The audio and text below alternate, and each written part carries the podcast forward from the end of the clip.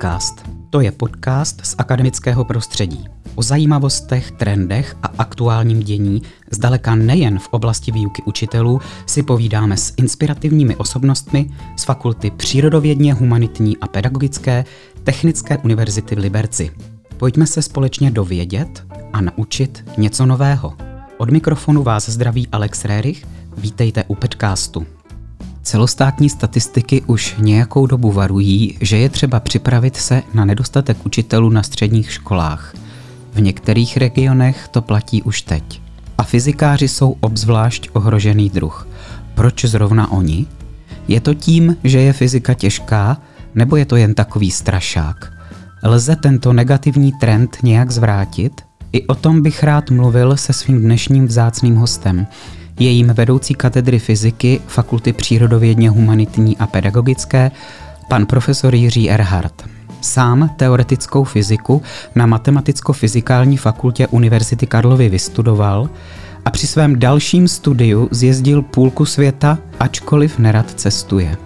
Řeč bude i o několika zdánlivě neproniknutelných termínech, jako jsou piezoelektřina a pyroelektřina nebo debrujár – a dojde i na tanec. A jak se vlastně z teoretického fyzika stane člověk, který připravuje budoucí učitele? Pane profesore, vítejte v podcastu a díky, že jste si na nás udělal čas. Dobrý den.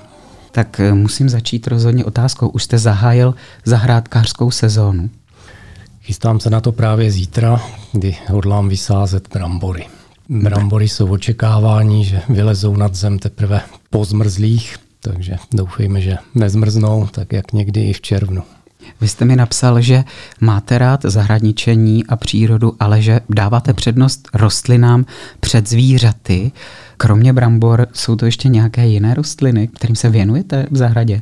No tak brambory jsou teď snouzecnost, protože osázení zahrady bramborami je nejlepší na to, že nemusíte tu zahradu tak moc ošetřovat, stačí jednou vyplet, jednou ohrnout a pak vykopat. Takže program na letní sezónu je celkem potom snadno splnitelný, ale kdyby měl pěstovat další věci, tak, tak by bylo potřeba tam chodit velmi často, což se ze školy nedá až tak moc, abych tam stihnul každý den zajít. A, ale v létě chodívám každopádně denně zalívat a podobně, takže nějaká drobná zeleninka, nějaký okurky, rajčátka. Takže taková užitková zahrádka. Tady v podcastu se totiž našim posluchačům, a doufáme taky, že jsou mezi nimi studenti a studentky, snažíme mimo jiné ukázat, že jejich vyučující jsou taky lidi z masa a kostí se svým neobyčejným životem a světem. Vy jste mi o sobě trošku v nadsázce mimo jiné napsal, že jste krizi středního věku řešil tanečními kurzy pro pokročilé se svou manželkou. V tom případě se musím zeptat, klasika nebo latina? Klasika i latina tancujeme všechno, takže to, co nás učí, to tancujeme. co máte radši? Osobně mám radši ty standardní tance, ale latina je taky fajn. Fyzika se mimo jiné zabývá pohybem těles. Pomůže vám tahle znalost nějak při tančení? No určitě, tak nášlapy, jo, tlak na podložku, rozpočítáte sílu na příslušnou ťapku, špička hmm. nebo pata, Mm-hmm. No a potom, potom dynamika toho pohybu, takže některé tance jako valčík, že točíte celkem rychle a musíte se otáčet, abyste při každém kroku stihli tu jednu otáčku nebo půl otáčku 180 stupňů. Takže to chce jednak to frázování že do, do rytmu. Mm-hmm. No a Potom samozřejmě taneční jsou tady taky o to, že aspoň jednou za týden se kvůli té vaší berušce doma že jo, pěkně oblečete, umijete, oholíte a celý večer tam strávíte jenom s ní. Tak to musí mít beruška opravdu radost. Když se přesuneme teď k fyzice, čím si vás fyzika získala? Věděl jste už od mládí nebo dokonce od dětství, že k ní tíhnete, nebo to přišlo později? Tak spíš to přišlo později, já jsem spíš tíhnul v matematice, takže tak jak už tady nedávno mluvil i pan rektor, tak také jsem navštěvoval to matematické gymnázium v Bílovci, protože pocházím z Moravy a tam jsme jenom posunutí o pár let od sebe odstudovali matematiku, ale tam jsem asi zjistil, že co řeknu, tak možná nechci být považován za toho blázna s nepřítomnýma očima matematika, ale spíš za někoho více praktického jako fyzika. A začal jsem se věnovat spíš fyzice, takže spíš to bylo o tom, že pak jsem se dal na eh, studia teoretické fyziky na matematicko-fyzikální fakultě a spíše proto, že jsem měl pocit, že se dále co vypočítat právě z těch fyzikálních jevů, takže tohle bylo tak nějak přirozené a jinak asi, asi že mám rodiče, kteří jsou Otec je inženýrem, takže byl spíš na té straně techniky, takže spíš jsme směrovali tímto směrem než k nějakým přírodním vědám, takže tohle je tak někde možná nejblíž té technice. Vždycky mě zajímalo, jestli matematika a fyzika, protože je vnímám jako velmi příbuzné disciplíny, jestli taky matematici a fyzici mají mezi sebou rivalitu. No tak asi ne. Záleží to na jednotlivých lidech. No, tak fyzici si o matematicích myslí to, že, že to jsou lidi zcela nepraktičtí, kteří žijí někde na své varietě ve svém uměle vytvořeném prostoru. Nicméně eh, často fyzika pak používá tady těchto nástrojů, které se pak hodí, takže teorie relativity využila právě takových variet, geometrie zakřivení prostoru a dala to do vztahu s gravitací, takže to je potom nutně souvislost, že matematici, kteří co si tvořili, co nebylo ve své době na nic, tak najednou k něčemu je. Mm-hmm.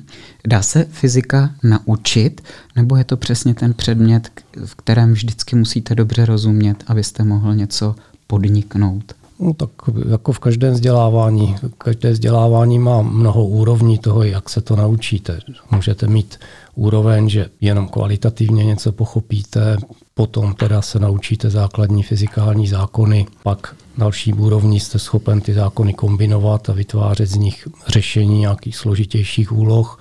No a do úplně nejvyšší úroveň, že dokonce dokážete vytvářet nové zákony, či dokonce nové teorie. Když jste před chviličkou říkal, že jste se zabýval teoretickou fyzikou, já už jsem to předtím zmínil taky, a že se věnujete výzkumům piezoelektřiny a pyroelektřiny, to jsem našel mezi vašimi odbornými publikacemi. Jak vysvětlíte absolutnímu lajkovi, co je to piezoelektřina a pyroelektřina a bylo by to vůbec lajkovi vysvětlit možné? No tak určitě, tak tady to jsou věci, které často používáte.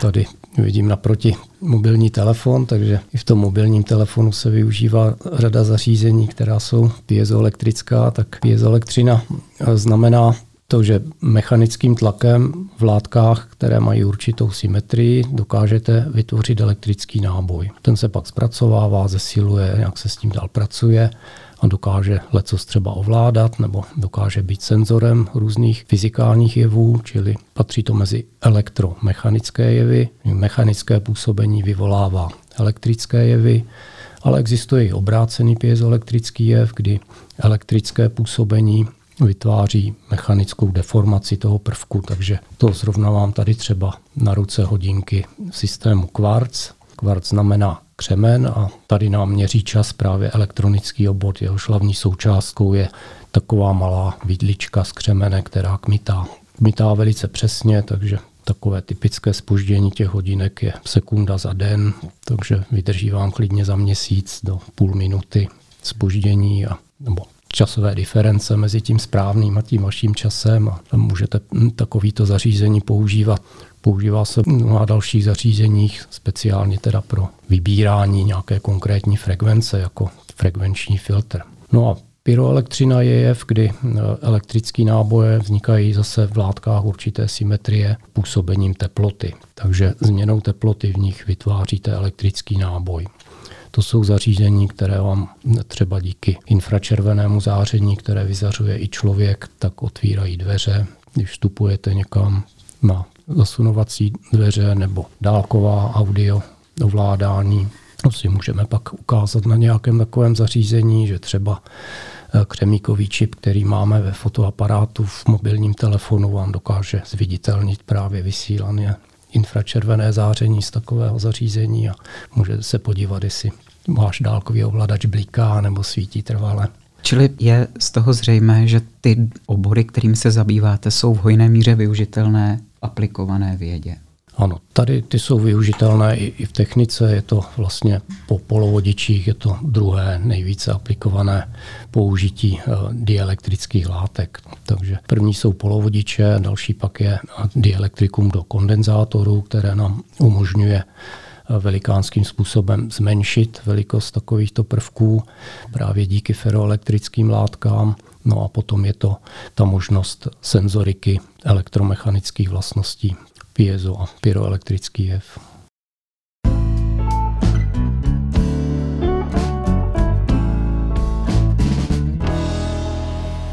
Na podcastu se pravidelně podílejí lidi, které nevidíte a neslyšíte, ale bez nichž bychom ho natáčet ani vysílat nemohli. Děkujeme panu děkanovi Janu Pickovi za podporu nápadu na fakultní podcast i cené redakční konzultace. Paní proděkance Zuzaně Pechové za konzultace, organizaci i stálou podporu podcastu.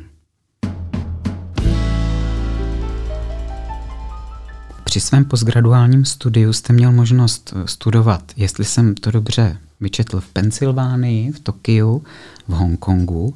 Mě by zajímalo, jestli tam se nějakým způsobem liší přístup k fyzice, lidí k fyzice? No, já jsem tam už úplně nestudoval. Já tady na těch pobytech jsem působil jako postdoktorský účastník, takže měl jsem taky třeba občas možnost třeba ty čínské studenty něco učit, takže mm-hmm.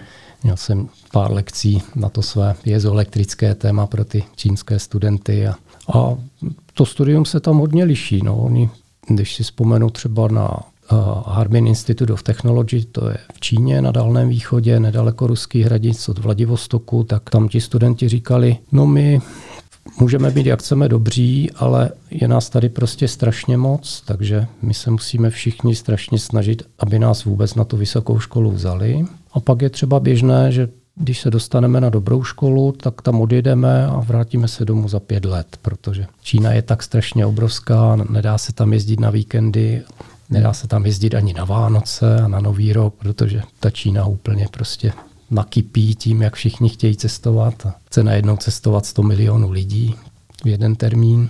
Těžko tam přepravit. A za 14 dní zpátky, tak to prostě nejde. Takže hodně si telefonujou nebo se vidí až za nějakých pět let. Já jsem eh, tou otázkou směřoval k tomu, proč je fyzika tak obávaná a jestli je to nějaké české specifikum, nebo jestli eh, jste to pozoroval právě i jinde ve světě, ať už jako pozorovatel nebo jako přímý účastník výuky, učitel?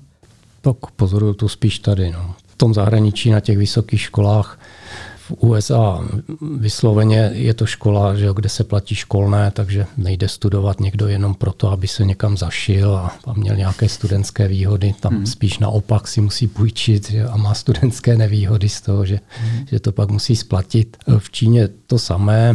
V tom Japonsku to bylo takové trošku vláčnější. Tam sice ty studenti chodí do školy od rána do večera, ale zase tam mají takový jako polednový spánek a jdou si zakopat fotbálek a podobně, takže úplně to nepřipomíná tu naši intenzitu, že přijdeme na 8 a odcházíme 16.00 nebo v nějakém hmm. takovém čase a možná je třeba pak ten výsledek je stejný, ale rozhodně jsou teda jako víc motivovaní. No. A všechno jsou to země, které mají mnohem větší trh, takže hmm. sehnat tam několik milionů zájemců o studium není takový problém, jako tady sehnat několik desítek nebo stovek v celé republice.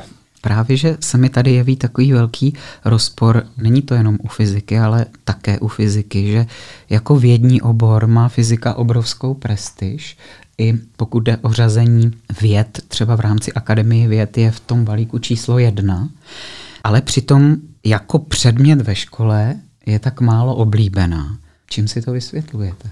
No tak vysvětluju si to všeobecnou devastací do našeho školství za minulých 30 let. Jestli před 30 lety jsme tady vyučovali studenty, kteří se nedostali nikam jinam než na techniku, ale přitom chtěli třeba na lékařství, ekonomiku, práva, tak eh, ty studenti, že to byli jedničkáři, a ty lidi, když jsou schopni nějakého studia, tak jsou to schopni jako v řadě oborů. Dneska je to tak, že přicházejí studenti prostě neschopní studia v žádném oboru, pak se tady trápí s tím, jak řada fakult nedělá na bakalářské úrovni studia žádné přijímací zkoušky, čili žádným způsobem je nevytřídí, tak se potom s nimi trápíme my během výuky. No. A takový studenti můj názor je jako jim říct včas, řekněme nejpozději do konce prvního ročníku, aby buď teda přidali a pokračovali tady, nebo aby, aby se zaměřili na něco jiného, co jim bude lépe. Protože dejme tomu ten první ročník je to si to zkusit, vyzkoušet si jednak to tempo, jednak ten rozsah výuky, no a potom se rozhodnout, jestli mi to stojí nebo nestojí za to. No a proč zrovna fyzika je taková neoblíbená, může být i často z toho, že ve školách bývá řada učitelek, které ne vždycky eh, jsou rádi za to, že můžou předvádět pokusy, nebo eh, díky tomu, že musí jaksi ze školy prchat domů, opatrovat rodinu, děti, manžela, tak nemají čas na to pak tam zůstávat po, po odpolednech a večerech a připravovat si pokusy. A eh, dneska, když se rozplynul systém toho, že když se vyráběly nějaké pomůcky, tak se vlastně dodávaly vlastně hromadně do všech škol a vlastně na kterékoliv škole jste našli to též ze socialismu, mm-hmm. tu též pomůcku. Ten sortiment byl omezený, ale na každé škole jste našli tu též pomůcku, se kterou jste mohli pracovat. Dneska je to často tak, že po nějakých přemetech 90. let, začátku století došlo k tomu, že některé školy zrušily fyziku komplet a teď ji zavádějí znovu. Nicméně už jako bez těch velkých investic do toho vybavení, tak aby učitel měl co prezentovat a na čem to prezentovat. Fyzika je experimentální věda a vyžaduje nějaké technologické a technické zázemí, takže není to tak, že můžeme každý mít jenom tašku s notebookem a, a na stole vázičku s malou pěknou kytičkou.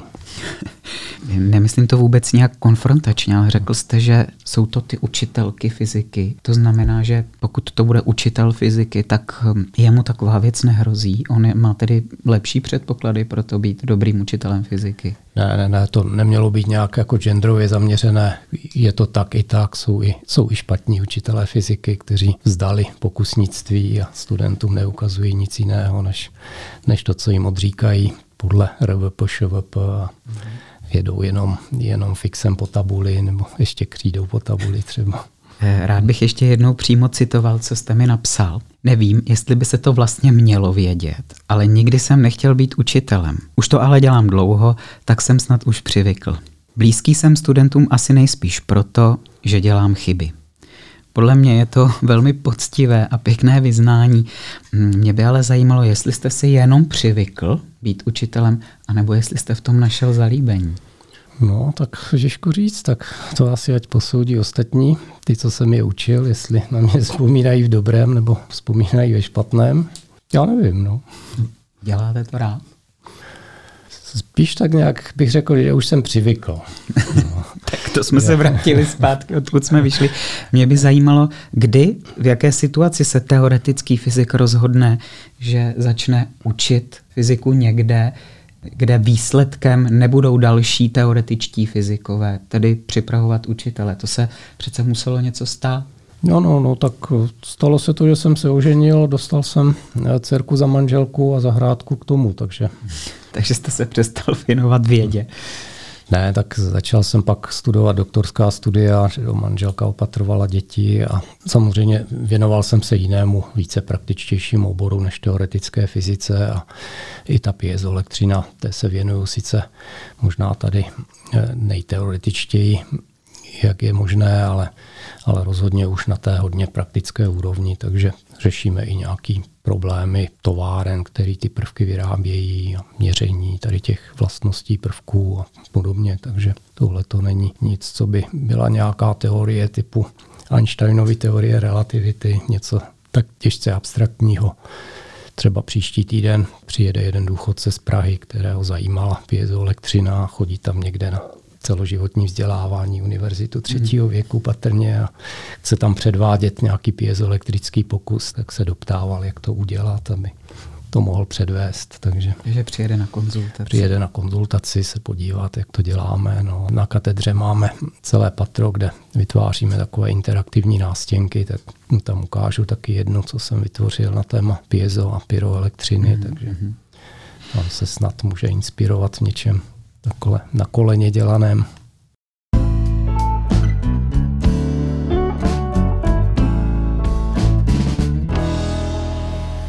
podcastu se pravidelně podílejí lidi, které nevidíte a neslyšíte, ale bez nichž bychom ho natáčet ani vysílat nemohli. Děkujeme panu kolegovi Vilému Valkounovi za hudební a zvukovou postprodukci a tajemnici fakulty paní Ivaně Cvrčkové za finanční zprávu podcastu. Vy už jste se vlastně o tom okrajově zmínil, ale mě by to ještě zajímalo přímo na to učitelství. Čím se vysvětlujete, že zájem o učitelství fyziky je o tolik menší než u některých jiných, zejména asi humanitních oborů, ale třeba i ve srovnání eh, s biologií? No, tak asi proto, že Byť se sice už asi zvedá demografická úroveň a demografické počty eh, dětí že v té, nebo studentů v této kategorii už asi rostou, ale pořád jak si po nějakých těch 30 letech, kdy, kdy celá společnost si povídá o tom, že všechno bude easy a happy, tak eh, my když jim teďka řekneme, jako nebude to ani easy a nebude to ani happy, mm-hmm. budete tady muset, že jo, po tom čerčilovském vzoru prostě zabrat a čekají vás pod a slzy a tak eh, to někteří neunesou, protože mám takový pocit, že studenti jsou dneska hodně pasivní a že studenti, jakmile narazí na překážku, která se jim zdá jejich pohledu nepřekonatelná, takže nezabereme a překážku nepřekonáme, ale překážku raději obejdeme. Myslím si, že to platí i v humanitních oborech. Švejk by tomu asi řekl, takticky ustoupíme na předem připravené pozice. Dá se tenhle trend nějak zlomit? Nejenom ta pasivita, o které jste mluvil, ale třeba taky to, jak přilákat k tomu oboru, který podle všeho, co jsem četl, si to zaslouží, víc mladých lidí. Je nějaká možnost, že právě teď to bude jiné, když nám rostou už generace úplně jiné, než jsme byli my a oni naši o něco mladší kolegové? No tak určitě bychom si to chtěli myslet, takže já, já si taky doufám a budu asi doufat ještě léta, ale snažíme se vytvářet i to, proč jsme zrovna tady. Že? Tak oslovovat je na nových médiích, oslovovat je jinými způsoby, ukazovat zrovna to, že pan profesor taky dělá chyby a na jeho přednášce samozřejmě tam vždycky je ta chyba taková jako myšlená, předem připravená, taková jako výuková, aby pan profesor nikdy neudělá tu chybu takovou, jako že mi tomu nerozuměl. Že to nemůžeme říct, ale když se tam ta chyba objeví, je tam taková jako na doplnění, na aktivizaci toho publika. A tady je to právě to proč říkám, že jsem přivykl to, té výuce, tak hmm. je, je to právě proto, že těch studentů máme tak zatraceně málo, že to vyučování asi úplně nebaví díky tomu, že připravujete spoustu věcí, včetně pokusů a nakonec přijde jeden, dva studenti se podívat. Takže tohle není úplně způsob, který by mě bavil. Bylo to rozhodně lepší na začátku pedagogické fakulty, kdy takováhle skupina, že učitelství fyziky činila 20 studentů ročně, takže Teď je to kolik? Ta odpověď zdvořilá nebo pravdivá? No, já bych dal pravdivou. Pravdivou. Tak já vyberu nějaký ročník, kde máme nějakého studenta. Hmm. Tak nejvíc jich je teď v prvním ročníku na vstupu bylo asi pět v denním, pět v kombinovaném studiu. Mm. Teďka po tom semestru to vypadá, že skončíme tak maximálně se třemi a v kombinovaném studiu tam ještě ani nechci odhadovat, s kolika skončíme a kolik jich posuneme do druhého ročníku. Dobře, tak to nejsou povzbudivé statistiky. V této souvislosti bych rád položil jednu otázku, která souvisí s novelou o pedagogických pracovnících. Hodně se teď o ní mluví, mimo jiné proto, že pokud by vstoupila v platnost, mohli by teoreticky fyziku učit i neučitelé fyziky. Jak se díváte na tuhle možnost? Já se dívám na to tak, že učit by to měl, kdo to umí. A kdo to umí jednak odborně a kdo to umí jednak učit. Vy asi jste tady taky na fakultě dost dlouho na to, abyste viděl, že z některých studentů nebude učitel ani po pěti letech studia. Prostě někteří nemají na to být učiteli, jiní naopak, že ho nepotřebují žádnou fakultu na to, aby byli učiteli, takže je to spíše tak, jak si třeba v Ázii vybírají toho svého sensei, Prostě je to učitel, za kterým jdeme a možná ten azijský způsob je takový, že spíš nebo hodně třeba i slepě následujeme, než eh, abychom o tom nějak kriticky přemýšleli.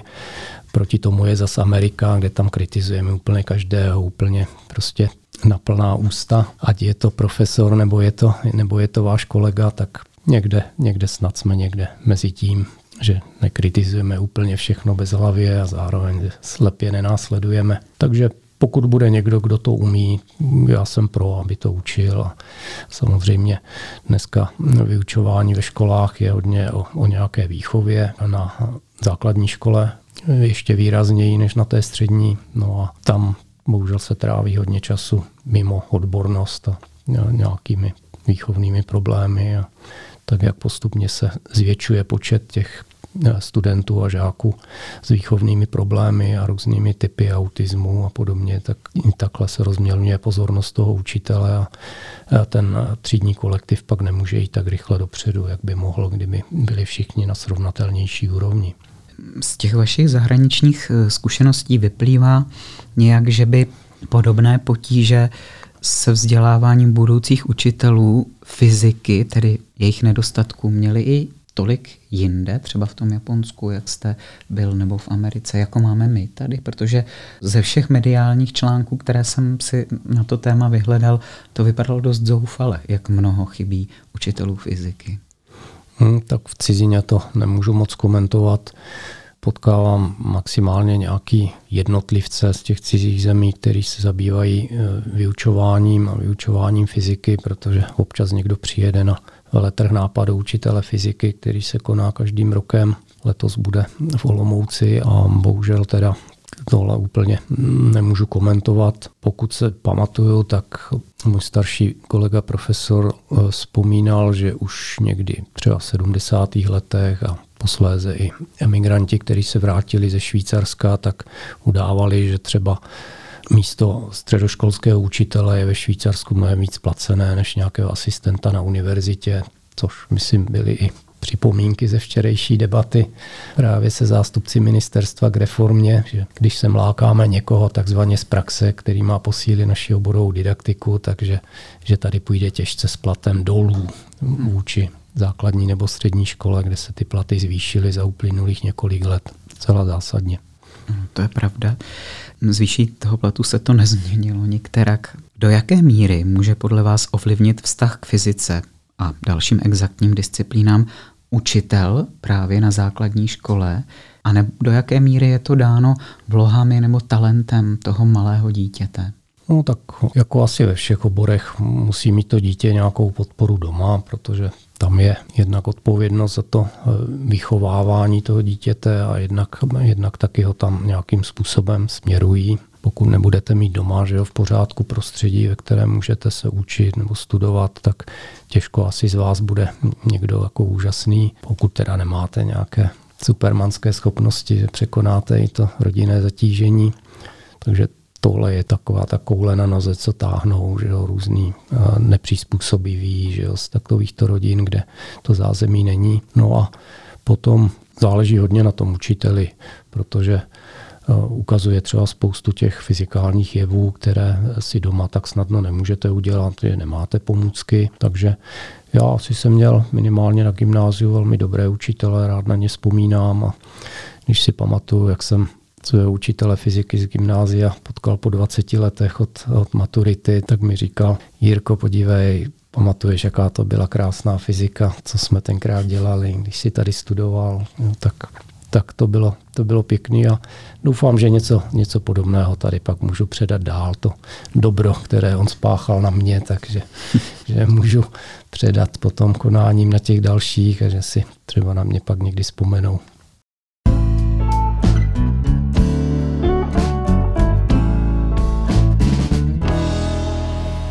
Podcastu se pravidelně podílejí lidi, které nevidíte a neslyšíte, ale bez nichž bychom ho natáčet ani vysílat nemohli. Děkujeme Luci Grunslové za spoluorganizaci podcastu a péči o něj na sociálních sítích a Jaroslavu Mazánkovi, že ho propojuje s webovou stránkou fakulty.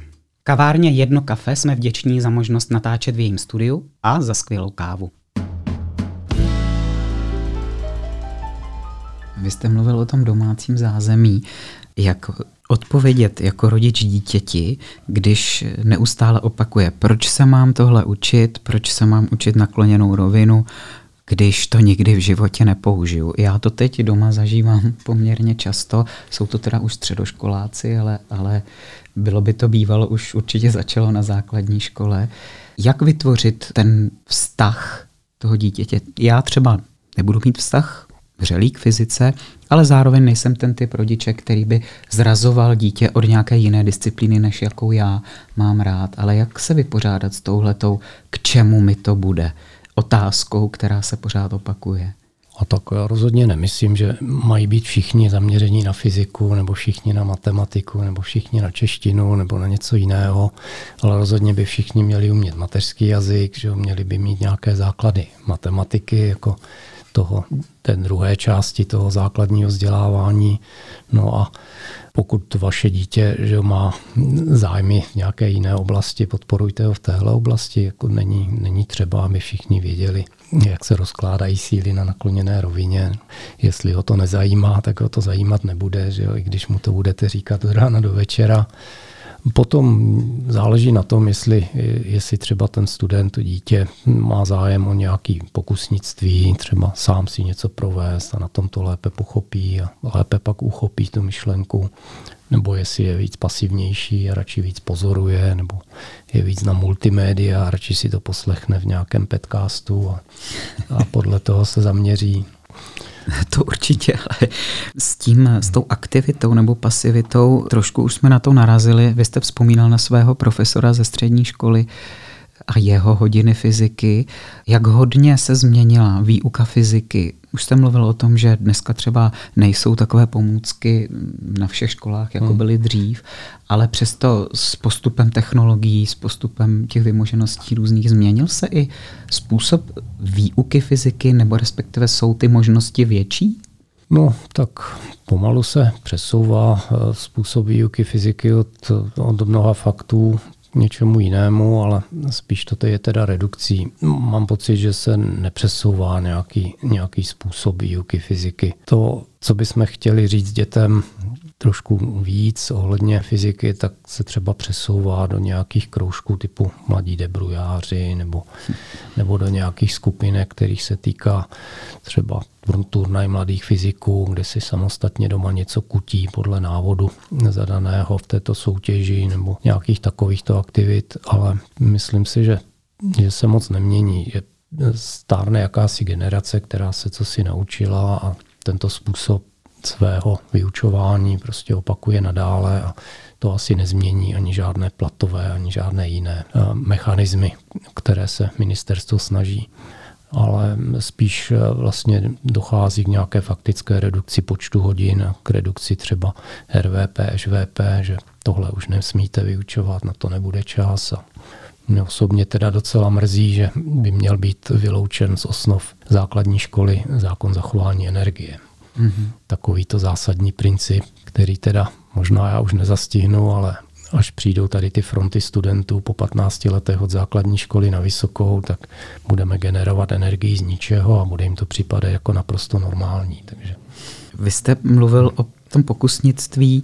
Vím, že jste se podílel na takzvaném fyzikálním jarmarku, což asi byl jeden z takových, z takových pořadů, kde se děti mohly seznámit s určitými konkrétními pokusy. Bude ještě ten jarmark pokračovat? Ptám se na to taky, protože do situace mimo jiné vstoupil covid a spoustu těch věcí zrušil, které se pravidelně pořádaly. Jak je to s fyzikálním jarmarkem? Fyzikální jarmark bude, bude normálně pokračovat. V loňském roce, tedy kvůli covidu, byl uskutečněn tak, že studentíci s těmi pořadateli se rozdělili přímo do škol, takže já jsem se byl podívat na jedny takové skupinky, které působily na ZŠ Husova a letos bude fyzikální jarmark normálně konat v předsálí auly na univerzitě. Bude to, myslím, úterý 31. května a jsou pozvány zase školy, čili ze základní škol první, maximálně druhé ročníky pro ty úplně nejmenší dětičky. Trošku už eh, ztrácíme ten vliv eh, univerzitní, že vlastně katedra fyziky je vlastně tím pořadatelem, zajistí ten prostor, zajistí nějaké finanční prostředky. Už jsme třeba koupili dárečky pro děti za to, jejich počínání, takže každý dostane, no nebudu asi prozrazovat raději, překvapení. aby bylo překvapení, mm-hmm. každý dostane malou drobnost, no a Bohužel teda ty účinkující, kteří budou s těmi dětmi ty pokusy kutit, už nebudou naši studenti, protože v tomto programu vlastně bylo tohle působení již zrušeno a budou to studenti z gymnázia, doktrína. Mm-hmm. Ti už se na tom dříve podíleli, jak jsem si přečetl, a právě v té souvislosti jsem narazil na to slovo debrujár, které není tak obvyklé. Hledal jsem samozřejmě jeho definici a zaujalo mě u, toho, u té jedné definice, že děti, které si takto říkají, odmítly překladat ho jako šikula, že jim to nepřišlo adekvátní. Takže co nejlíp vystihuje to slovo? Snad možná něco jako kutil nebo badatel. Já jsem se totiž setkal s podobným případem, kdy jsme pořádali s jednou společností eh, velký veletrh pastlířů nebo kutilů Maker Fair, hmm. což jsou tedy kutilové, kteří ale zacházejí právě s těmi různými vyspělými technologiemi a ti taky se velice bránili slovu kutil, i když se jim nakonec tak stále říká, tak možná proto ti šikulové se taky brání tomu. Možná chtějí nějaký název, který by více připomínal moderní PR-ově rozšířené názvy jako nano a tak dále. tak ano, ano, nano, ale chtěl bych se ještě zeptat, co konkrétně letošní mm, jarmark fyzikální nabídne. Nějakou aspoň ochutnávku malou. Aha, tak abych řekl pravdu, já úplně nevím ještě. Ten jarmark vlastně zajišťuje vyučující na tom gymnáziu, to je teda ta moje manželka, se kterou hmm. chodíme tancovat. A, a zatím je teď zaměstnaná v současné době, zrovna v tomto týdnu je ještě na posledním výletu od Erasmu, mm. takže zatím jsme to nějak neřešili ani doma, ani úředně. Čili věnuje se taky fyzice, vaše manželka? Ano, to je učitelka matematiky a fyziky, no a pak samozřejmě taky moje. Rozumím. Každého ze svých hostů se ptám na závěr na velmi podobnou otázku. A vás bych se rád zeptal, jak by podle vás měl vypadat učitel fyziky, kterému byste svěřil své děti nebo své blízké? Hmm, tak to je obtížná otázka. Já bych řekl, že by měl vypadat tak jako ten můj učitel fyziky na gymnáziu. A ten vypadal jak? Proč vás tak, proč na něj tak rád vzpomínáte? Protože ta výuka byla taková logická, že byla demonstrovaná pokusy, že byl to tenkrát za socialismu to ještě bylo, takže byl to člověk, že jo, jako vlídný, mírný, nebyl to žádný komunista, že jo, který by nás někde dusil přes nějaké kádrové věci a podobně. Ono vůbec, že jo, přírodní vědy asi tady nebyly o to, aby se přes ně realizoval nějaký vliv strany, protože to jsou zrovna věci, které musí fungovat. Když nefungují, tak se to rychle pozná. Neokecá. neokecá se to nijak. Mm. Takže já bych si ho představoval asi tak, ale obávám se, že, že už nikdy takový nebude. No. To je trošku pesimistický závěr a já doufám, že třeba nám ta nová generace nějaké takové učitele zapálené, například pro to pokusnictví, nabídne. Aspoň teda pevně doufám. Snažíme se o to, vytváříme na katedře celé sbírky pokusů, teď to i natáčíme, takže máme i YouTubeové kanály, kde si můžou ten pokus promítnout a poskytujeme to takhle i školám a IQ Landy a podobně, ale nevím, jestli opravdu reálně v tomto množství našich absolventů eh, budeme moci rozset takovéto pěkné učitele po nějakém větším souboru škol. Tak budeme si přát, aby ano. Já vám v každém případě, pane profesore, děkuju, ehm, že jste přišel a rád bych vám popřál, abyste se i nadále v životě potkával s takovými studenty, kteří budou míň podléhat předsudkům o fyzice a víc oceňovat její krásu a její přínosy. Děkuji. Ano, děkuji za pozvání. Dnešní podcast je u konce. Možná jste před ním nepatřili mezi fanoušky fyziky a teď už ano, protože jste se o ní dověděli a naučili něco nového. Vzpomeňte si na ní třeba, až si příště půjdete zatančit. A zachovejte nám věrnost, ať už nás sledujete na podcastových platformách nebo na sítích fakulty. Za obojí jsme vám vděční. Pokud se vám podcast líbí a považujete ho za smysluplný pořad, zmiňte se o něj například svým přátelům. Je tady i pro ně. těším se na příště a za celý tým podcastu vás zdravím. Alex Rérich.